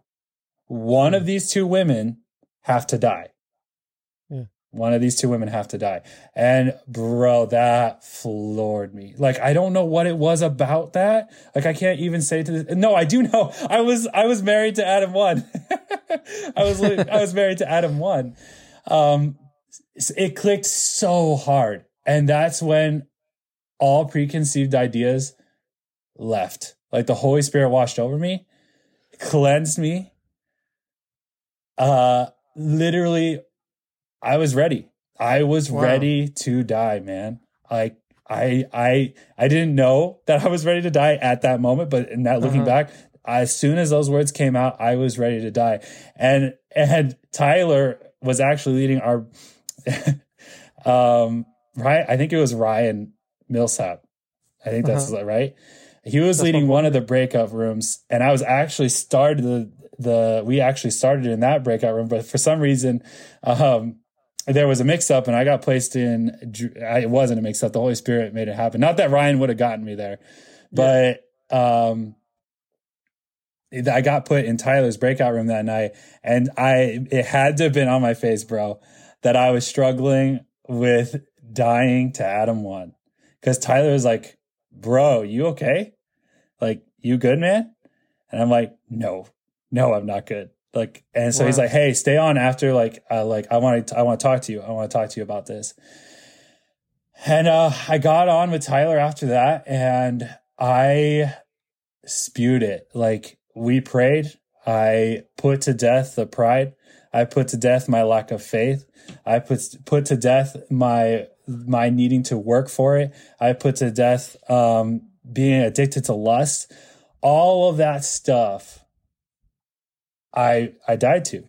I died to that. Um and man, when I when I came out of that water, I actually I like to say when I came out of that fire, Yeah. I was a new person and I was on fire. I was uh, I was lit, man. It was it was the best feeling I've ever had. Like I had had s- like very similar, and I know now that I had had instances of the Holy Spirit having a physical manifestation in my life where I was literally like shaking, like uncontrollably. That was it. Like the Holy Spirit was living inside of me fully for the first time in my life. Wow. so powerful. It was so powerful. Um, and man, I it's it's like a birthday. Like you literally think about it, you know right where I don't remember the exact date. Um, but I do remember where I was. I do remember who was around me. I do remember like the apartment and just the feeling of it. And like when I got up from that, I remember the feeling of how I felt in freedom. In freedom. It's like the shame was released, huh? Yeah. It was released. At least at least for a little bit. It was released. So Caitlin's there and she's seeing you kind of go through this. What what did she say to you? but she was just happy because I think our like I think we were on the men's like I think our, our marriage was through COVID. Like I don't want to say COVID was a good thing. Like it wasn't a good thing. It was it a lot of people died and a lot of people got sick, but it definitely had an effect on our marriage in a positive way just because of where we were at with God, where we were finally coming into freedom and understanding who we were and understanding that this shame and guilt, at least me, this shame and guilt doesn't apply to me. Her seeing that what I do doesn't have any effect over her worth at all mm-hmm. anymore. Changed. Like our marriage was not only did the old Michael die that night, the our old marriage died that night because my wife was right beside me dying at the same time. Wow. And this is just th- three nights in. And if you're listening, if you haven't seen, um, heard the Adam 1, Adam 2 talk, it's taken from Romans chapter 5. I think it's first, verse 12 or 14, all the way to the end of the chapter, where Paul is talking about uh, comparing and contrasting the first Adam and the second Adam, Jesus Christ. And as you get through the, the to the end of the chapter, you realize that the only thing that they have in common is that the name Adam, but everything that belongs to Adam to Jesus is righteousness, um, justification, um, and then everything that re- re- re- goes with the first Adam is condemnation, death, all these things, and then at the end, Jonathan or whoever's preaching is like, "You're in Christ. You're in the second Adam. You're in Adam too. All that goes with the second Adam is belongs with you, and everything that belongs with the first Adam, you're no longer in." You and you're receiving this and you're like oh i've been either going back or forth or just been in adam 1 Yeah, and that man. not who i am because of my belief in jesus because who I am as son, uh, because of what he did. It's nothing that I can do. It's nothing that I could do to to be son. Like Jesus already counted me son before I was even born, before he I even was a thought in, or even before I was a thought in my mom's womb. Like before I even existed. Period. I was already his son. He had already predestined me for son, and something he'd done thousands of years before. yeah he's predestined us to be holy and blameless before him and uh, so many people don't see that because they just see our birth into adam the first one but they don't see that before that like that's how god has always seen us like that's who we are to him we're not we're lost sons and daughters not some thing that isn't worth saving or Yeah. I don't know, however you want to say it. So that night, the night three, what what, what happened after that, man? What was going on? Did you continue? Uh, I remember seeing you and Caitlin show up Yeah. because I think I was hosting the, the the meeting, and I saw your little face in the in the Zoom, and I'm like, oh wow, there's people I know. Oh, this is so cool. Uh, and and whenever when we were doing those Zooms, I think we did five or six. I don't remember how many we did, but whenever someone I know would pop up on the screen, I'd be like, and I would just like watch your face Like, yeah, Are they, are you- they receiving this you, truth? you knew you knew it was probably coming. You knew it was a matter of time. oh, I was praying about it. I Yeah. was praying, man. man it was it was so good and like oh the joy literally the joy even me thinking about it now um uh it's just it's such an amazing memory and it's something that i'll remember to the day i die of like finally realizing my true identity as son and how good my father actually was Wow. so man it that's why it's called freedom it literally sets Yeah. you free Mercy. but So you kept you kept coming back to the, Yeah. the stuff, or? We came we came the rest of that time. Uh, i think there was three zoom in total. So we came back that time we came back the next time. Um, definitely was vibing hard the second to uh, go around. Um, getting involved in the breakout rooms like talking to people about it like you know sharing some of the testimony that i had um, in those uh, breakout rooms. And oh, it was so good. It just it just builds you up so much um, and then we went to the attended the third one. Um, but then uh, something happens, and we were talking about my best friend Addison, yeah, and uh, bro, I don't know. To this day, I think it was still pride in me that I didn't want to share it because, like, I should have. I shared it with everyone else. I didn't want to share it with my best friend because I didn't want to admit that I was wrong about something that I had previously uh, gone to him and said, "Bro, this is this is wrong." yeah, Um, so definitely still dealing. And I mean, anyone that comes into freedom, like everyone's path in freedom is different. Everyone's. Um, so like there are going to be lies that you're going to have to continue to put to death. Um, unfortunately, there were some lies that I didn't keep putting to death. Um, that kind of came into effect that summer pride still being one of those things that I didn't want to admit that I was wrong. Um, because maybe if I had shared it with my best friend, um, I wouldn't have kind of fallen. I didn't, you can never fall out of freedom, but I definitely lost sight of who I was over that summer because through COVID, through Caitlin getting accepted to, uh, uh, college in Florida, we had a big move ahead of us. And literally, God parted the waters to Florida, man. Like when I say God literally provided the money, uh, provided the college, provided the money to move, provided the me a job down here right away, like provided our house down here for us right away. hmm He split the waters, split the waters. And we saw it like coming out of freedom. We saw that. We were like, man, God is working so much in our lives. But you know what happened, Rich? Tell me, We got comfortable. mercy. We got comfortable and we lost. We were Israel, man. We were out of we were finally out of bondage. We were we were carried into freedom. hmm Carried down to Florida, but delivered to Florida by God. Parted the Red Sea. into Part of the Red Sea, got us to Florida, and then we got comfortable in our freedom and lost sight of who we were. Especially me. I don't think Caitlin did as much. Um, I I still had it. Like I, you, you can never lose freedom once you know it. Like I, I don't see how you can. Um, but definitely lost sight of who I was. Um, uh, porn was like that struggle with pornography definitely got a ton better after freedom. Um, but when I started to lose sight of like who I was, definitely kind of fell back into it a little bit. Um, and then like then Caitlin gets into school, she gets busy. I start school, I get busy Uh-huh. in a new school. So of course that's um, in a new conference in a new state. There's a lot on Yeah. like there's a lot that comes with that. Yeah. So I'm driving home one day in my in my stewing in my comfort level. Um and I I get a call uh, from Addison. hmm Hadn't been hadn't really had anything to do with uh love reality um for a little while. Um really and there's I hadn't really like been studying as much as I was like right out of freedom. Um, definitely still was like for you. Once you have that experience, it changes your life forever. You're never going to be the same. But Mhm. I definitely wasn't moving in a way that God You were falling back to former patterns of Yes. ignorance. I think Peter would call it. There that. you go. Former patterns of ignorance. Yeah. There you go. So I, I'm driving home from work one day.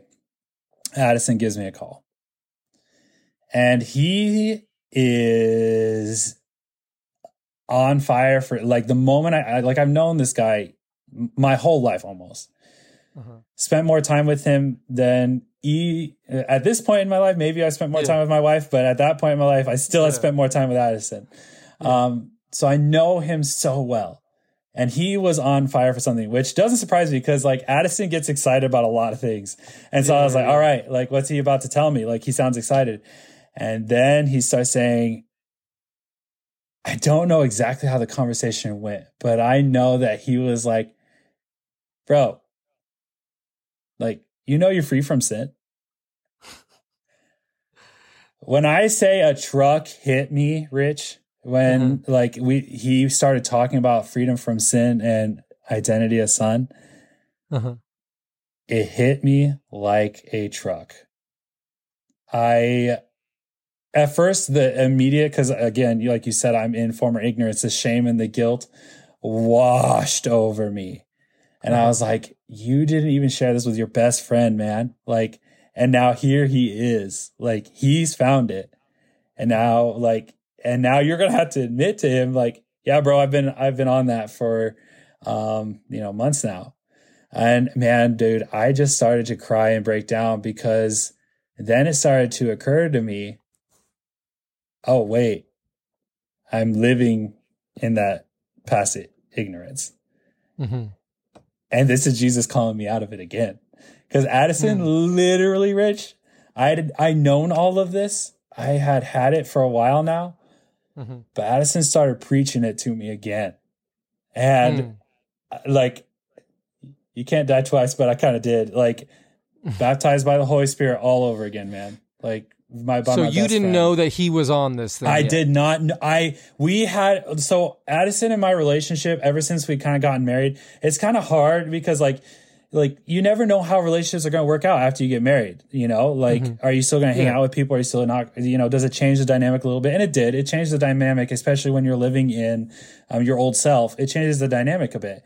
And so like we always hung out. We still we didn't talk on the phone as much, um, but we still would hang out. We still see each other during holidays and stuff like that. Um, but our relationship had definitely taken a back seat, especially because I'm a terrible communicator, um, especially over long distances. So w- our relationship had kind of it hadn't died away, but definitely had fallen by the wayside maybe a little bit. Um, so he- him calling me wasn't like something that wouldn't I wouldn't have expected, but I hadn't talked to him about love reality at all. I had not talked to him about it at all. I had not talked to my mm-hmm. family about it at all because I was still living in that lie of pride and mm-hmm. what they were going to think of me because like you know it, So at this- that's pride for sure. Yeah, The that's other pride for thing that we were talking about was shame. yeah This is pride. Yeah. So like what they're gonna th- because at this point it started. This has started to after like those Zoom meetings. Like people in the community were starting to get wind of this, and it wasn't seen as a good thing. Um, at least in the Lincoln community um by a lot of people so yeah there was pride and shame and like i didn't want people to see me in a way that I knew like they didn't like it. So I knew that they weren't going to like me being on board with it. And so that's why I kept it hush hush. Like I, I think I talked to a few people in Omaha about it. Um, but again, that Omaha community is kind of removed from the Lincoln community. So I felt, Right. I felt safe doing it there.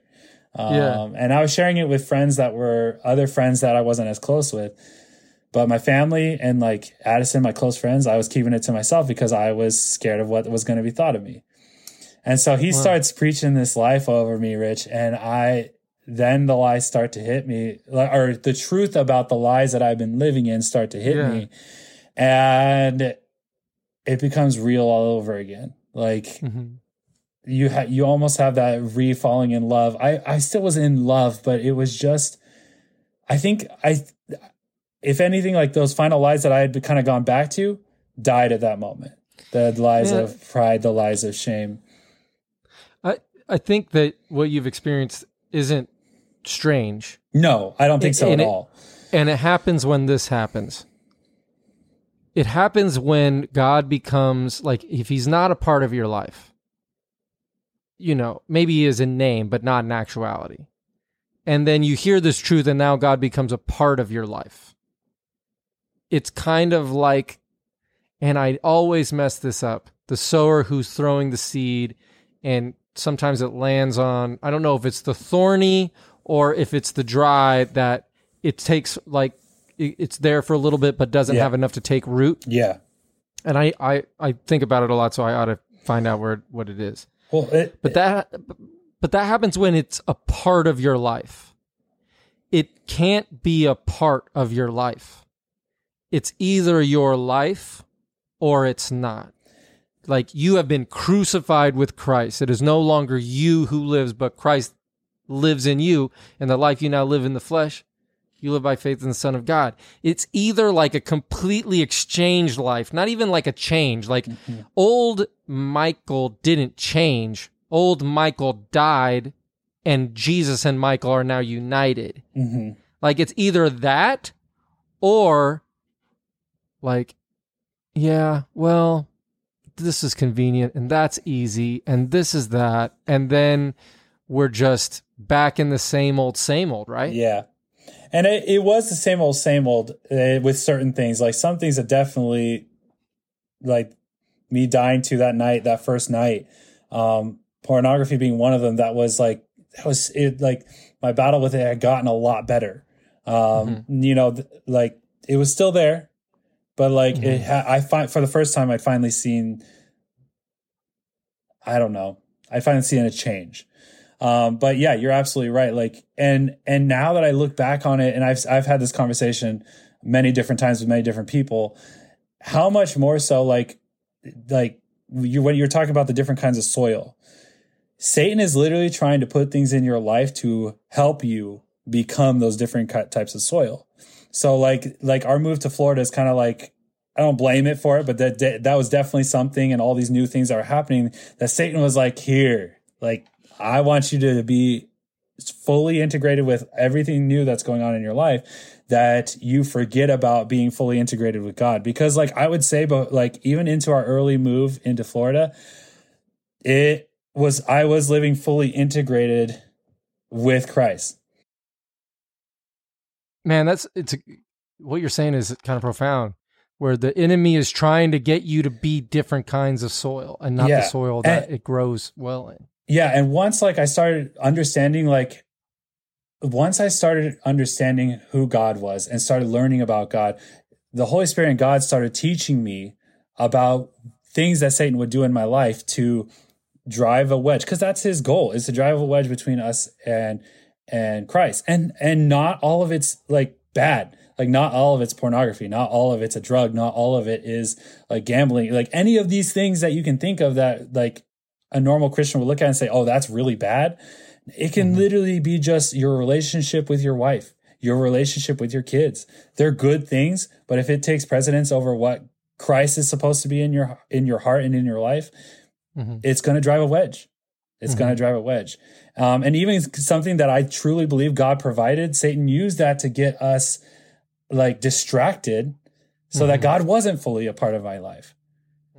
So yeah, then I turned into this soil that was like, yeah, like it's kind of rooted and I'm going to kind of water it a little bit, but it's not going to fully grow and take root and, and, and make a lifelong change. Mhm. So, but yeah, Addis, anyway, back to Addison. Like he's preaching over, like he's literally preaching the lies that he has had. He's literally preaching the lies that I'm having. I'm conf- reconfessing lies that I had, reconfessing now confessing lies that I can see like uh, my pride and my shame for not telling him. Um, confessing the the lies of like feeling guilty that Addison that I didn't share this good news with Addison. Um like all of that confess we are confessing together um and he's helping me kind of finally get the rocks out of my dirt. Like finally start to remove the the last remaining things that I was kind of holding on to to move forward in my walk with Christ, to be bold, Hmm. to be to stand up for my God, to stand up for my Father, to stand up for who I am as a son, and to tell other people that they can be this. You Hmm. know, and man, dude, when I say like relationship transformed, I had a brother in Addison this whole time. Like he's always Mhm. been family, and I know he'd always do stuff for me. I have a crazy, crazy deep brother in Christ in Addison Hmm. now. Because now that we're both in freedom, bro, your relationship can just go so much deeper, so much stronger. Like it's real. It's, it's actually about yeah, real things. yeah. That's perfect. It's real. Like I've known this guy forever, and it like it felt real, but like Yeah. this wasn't in it. God wasn't such a huge part of both of our lives, so it wasn't real. Our friendship hadn't hadn't didn't have surface level. Christ. Yeah, our friendship didn't have Christ at the center of it. So of course there were going to be things about our friendship that we would always kind of look back at and and would cause strife, you know. And even though it wasn't outward strife, it, you know, there were things that we both would do to frustrate the other person. But now that Christ is at the center of both of our lives, now it's at the center of our friendship. How crazy has our life transformed from there? Wow. Like, man, my friendship with him is literally the only thing I can explain it is literally my like a God given friendship that I now have with Addison. No, man, it's and it is what the church is. It's what the body of Christ is. And Yes. it's so beautiful that we're not meant to do this alone. We're meant to be there and exhort each other in the truth. And um no to have that kind of friendship, um that's it's it's where it's at, man. Yeah, and it's so, good. It's so good. And I'm glad you brought that up because that's something that like kind of like spending time in secret place, I was kind of thinking like, you know, where do I like try just trying to like let the Holy Spirit put ideas onto my heart about what I wanted to bring out in this podcast. Mhm. And that was one of them. Um because I the just because we believe in a supernatural God sometimes, but we don't want to believe in a supernatural Satan. And just because like we are now living in freedom and we are we have been given tools to fight the devil in a more powerful way than ever before doesn't mean that these lies and and these previous ways of living aren't going to try and come back into your life. Satan's going to take shots with those lies. Yeah. But that's why, you know, number one, knowing who we are, fully rooted in Christ, being able to call upon that. And in secret place time, when you're driving down the road, when you're at work, just calling that down, like in faith. and that's that something on, yeah. and that's something that I've had to grow in, putting it on in faith and knowing that it's on. Not that I have to go read my Bible to and don't Ooh, am I about to quote Jonathan? Ooh, should I not say that? Don't hear what I'm not saying. yeah, I'll let you say it. Uh, don't do that. Like reading your Bible is amazing, but I used to read my Bible to get something back. Now I just read my Bible to learn about who God is and to learn about my Father. I can just call down anything from my Father in heaven right now and I have it. I don't have to go to the Bible for that because he wants to give gifts to me to deflect the lies that the devil is going to put into my life. And then the second thing is that when those lies come up, and man, like they're going to get you once in a while. That's the reality. Like, and when you're starting to feel that shame and guilt start to work back into your life, because it's going to, it's going to sneak back in, go to your brothers and sisters in Christ. Like Yeah. Addison, I can go to him and I can tell him a lie that I've been confronted with and a lie that I've been like kind of letting take that that weed, letting that weed take root in my life in the form of a mm-hmm. lie about myself. And he's like, nah, mm-hmm. bruh, like that's not who you are. And the same way I can do that for him. This even more so, going back to my wife. Um, Yeah. how much more in both of us in freedom can we be brothers and sisters in Christ and mm-hmm. reach into reach down and pick each other up from the lies that we're dealing with like I, to just be honest with the listeners i like i, I don't want to say this in a like a negative way because my relationship to sin is dead Like I am not captivated by it anymore. It doesn't hold guilt and shame over me anymore. Um, I don't have to even like be trapped by it anymore because of what Jesus has done. Mm-hmm. But when sin, like when sin happens, or when it comes up, if you fall, and, if you yeah, stumble. you fall, you stumble. You the the temptation that Satan is trying to get you to believe is that immediately that you're not good enough, and that's not true. And how like I have fallen and stumbled mm-hmm. with pornography since freedom. Mm-hmm.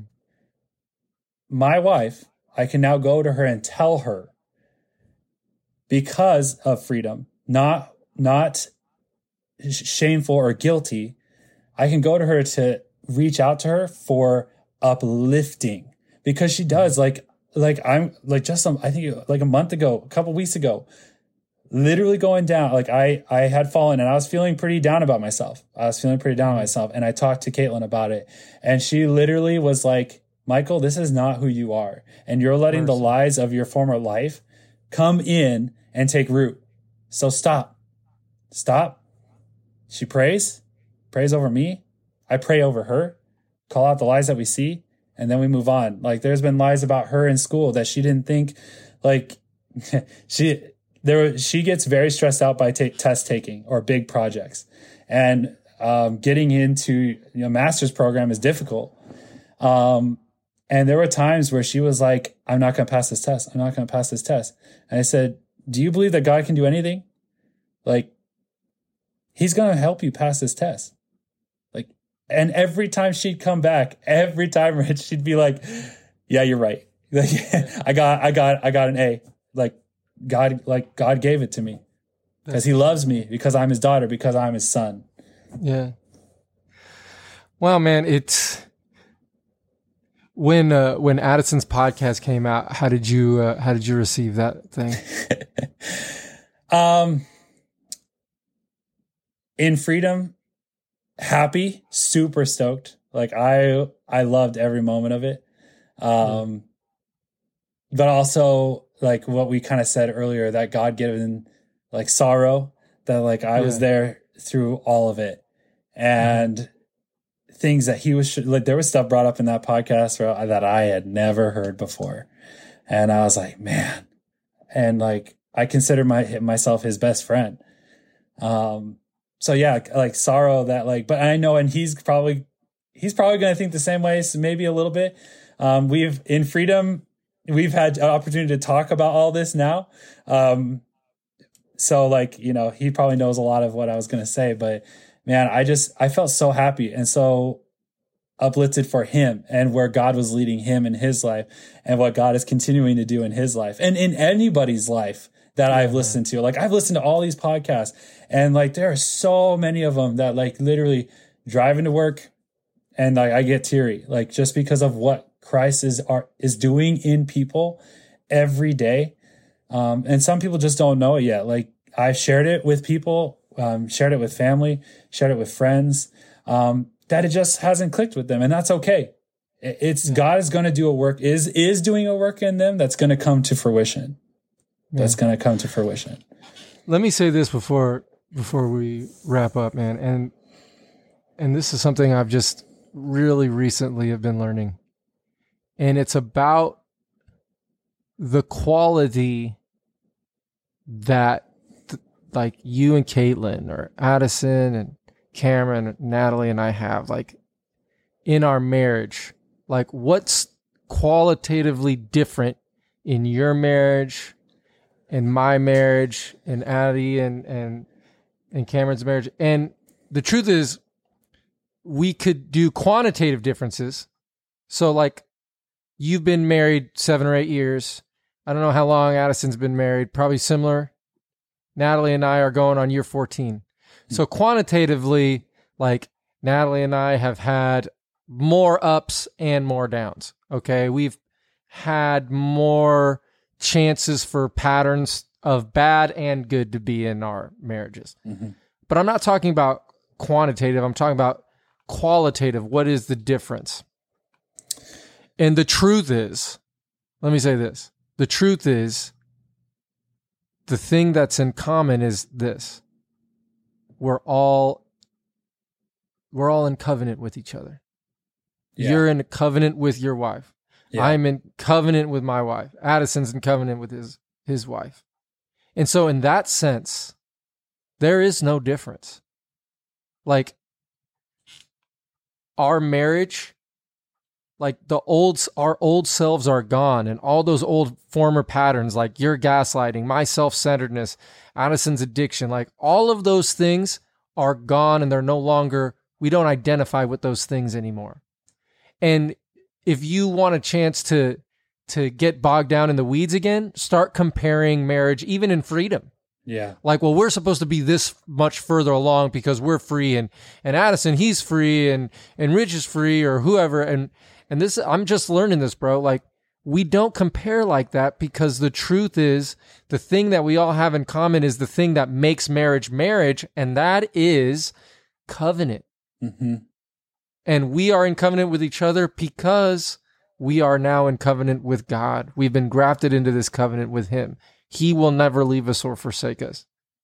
And that is like you were saying earlier, you really w- loved your wife in a certain way.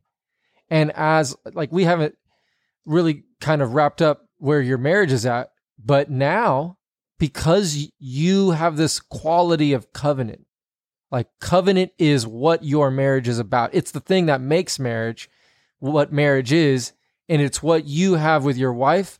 And now you get to love her, bro. Yeah. You just get to love her. She's the recipient of love because God has loved you so well. And so I just want to encourage you and anybody who's listening like if we're out here comparing marriages like well I'm supposed to be this far along or I'm supposed to understand this by now or I fell here like the thing that's making you and your spouse you and your spouse is covenant. And because you are in covenant with God like just start. Just be. And know yeah this thing is us yeah. because we're us. Does that make sense, bro? Yeah, 100%. And I want to add to that, even outside of marriage, because I do want to get back to marriage, but even outside of marriage, the temptation to compare spirituality to each other is a lie that the devil tries to use to make us feel less than.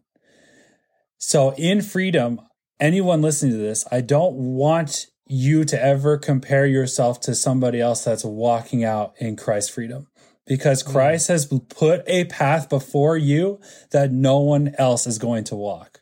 Mm. No one. It's yours mm. alone. And it's not going to look like my personal path. Rich, it's not going to look like your path.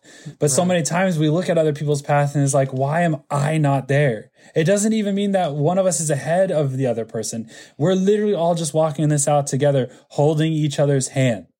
Like Yeah, maturing. through Christ. Yeah, maturing through Christ together. And outside, inside of marriage, outside of marriage, whether you're married or not, just like put that lie of comparing to death. Like, because it's something that I've learned too recently, like through social media and through, I don't have it, but like you still, can, it still kind of works its way in. Um, comparing is just something that is trying to drive a wedge again between individuals around you and drive a wedge in your true identity in Christ. So don't do it. Don't do it. Absolutely, brother. Yeah, we just um there is no more comparison.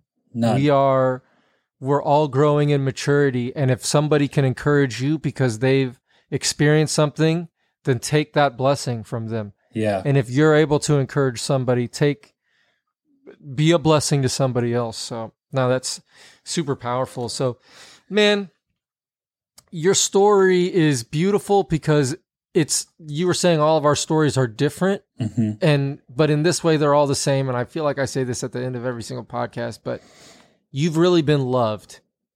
Like before you're you're out here crying in the barn, you're making these promises because you didn't know what God had done to sin by becoming it in his flesh and putting it to death, right? You're you're Yeah. still wrestling with this thing. And the truth is like you've been loved enough. You don't have to wrestle against sin. It has been defeated. Victory is a gift, not a reward for your hard wrestling. It's a gift. And uh, I see you've been loved, bro. Yeah. And I don't have to do anything about it. Um, I do kind of want to jump back to marriage real quick before we fully wrap it up. Yeah. Like, in and I know it's been mentioned in other podcasts, so I'm not going to go into it that much, but our marriage now is so much more focused on unselfishly loving each other with the love that God has given that having expectations or for what other the other person should be doing or what I should be doing or what I need to do to earn love or what she needs to do to earn my love gone. Because she has my love. Because I have God's love. That's beautiful, dude. that like we we have had many conversations since freedom about like again like in in with a godly sorrow like you said i love that word now i'm gonna be using it um Yeah, man, that's Second Corinthians seven, by the way. thank you Check that i'm out. gonna check Second that out Corinthians seven, yeah. um we have had a lot of conversations that were like man like if we could have done it all over again like what would it have what would it have looked like you know Yeah. would we even be together um if we were thinking straight and not like young teenagers or young adults like would we even be married? But the reality is none of that matters because god meant all of that bad for mm-hmm. good to bring us up into his freedom. Like It, it, outside of freedom, bro, marriage is a crapshoot. yeah. It really is. It's like you don't know this person as well as you think you know them, but you're rolling the dice that in five, three, five, one, three, five years down the line, that you guys won't have changed en- enough to like not be attracted to each other and not vibe with each other. And it really is a roll of the dice because Yeah. the version of you at age 22, 23, 24 is not that version of you at age 28, 29, 30. So you're just like hoping like that maybe the, the dice roll well enough that you guys aren't too different that you're won't grow apart, right? yeah And in freedom, all marriages is beautiful. yeah Like it was created to be beautiful. It was created to bless. Some people are like they're like marriage is not for happiness, it's for holiness. Um okay. Like marriage like you are holy. You Yeah. have been made holy and you are becoming holy. So be holy and be that person in your marriage. Like they make it out like marriage is like your cross to bear so that God's going to turn you into this thing. Like there's plenty of opportunity, but personal experience says that uh don't use marriage to become holy it it is not gonna work bro not gonna No. work you're let him holy. make you holy, bro. Let like he he is sanctifying us and has sanctified us. Mm-hmm. He has always had you in mind to be holy and blameless before him. And so let the gospel change you and let the reflection of that be your marriage. Like marriage, like you were saying, marriage doesn't change you, it reveals who you are. Like hard things are just hard. Like Romans 5 says, that all of these things work together for good, or not all these things work together for good, that God is building your character and molding your character through hard things because the Holy Spirit has been poured out to you in love. Mm-hmm. That's why, like, we praise the Lord through hard things. Not because the hard things are changing us, but because the Holy Spirit has changed us. And in going through those things, we grow into what's already true about us. I hope that makes sense, bro. oh it does So does. no, man, thank you so much for sharing your story. Um, you're a, a blessing and a testimony to all of us. We were kind of walking with Addison a little bit when he started telling us about like what had been going on, and like when he pops on, he's like, "Yo, like, they, like." My bro- my bro's a different dude. We're we're just all praising the Lord. So you're a testimony to us, man. yeah well thank you i appreciate it i i appreciate um you giving me the chance to come out and share my testimony um i i do want to wrap up i've been uh going like trying to like find new music and like man christian music means so much more to me now in freedom um but man i've been really loving this song um that kind of goes kind of i say kind of wraps up my testimony um and loved by you by unspoken uh by i You. love this song uh and there's the the chorus says this and i i just i want anybody listening to just really truly let this be you I don't have to battle and try and struggle and strive to be loved by you. Oh God, you have opened my eyes to recognize that I'm already loved by you. Don't struggle, don't strive. Let him love you. Got me singing like glory. Yeah, it got me telling my story. Know that your love is pouring on me. Uh, And love is pouring on me. River flowing in and never ends. More than life, more than me, more than just pretend. And you can feel freedom from within. Free to fly, be the child that you always been. Thank you so much for listening to the show today. We would love it if you could share this so that people could hear uh, more of these stories. And a way you can do that is to rate us on Apple Podcasts. Give us a high rating. If, if you give us less than a five star, I'm inclined to believe that you're not really rocking with us. So give us a five star rating and, and throw a comment in there. If you're going to talk about us on social media, go ahead and use the hashtag death to life and let's get that hashtag going. This podcast is a production of Love Reality. And if you want more information about Love Reality, go ahead and check us out at lovereality.org. This show's produced by Tyler Morrison and Katie Prusha. The sound and editing is done by Addison Collingsworth and Eddie Cornejo. And then the Johnny on the spot is Annabelle Harper, and the artwork is done by Felix Gassman. Thank you so much for listening. Love y'all. Appreciate y'all. Mm-hmm.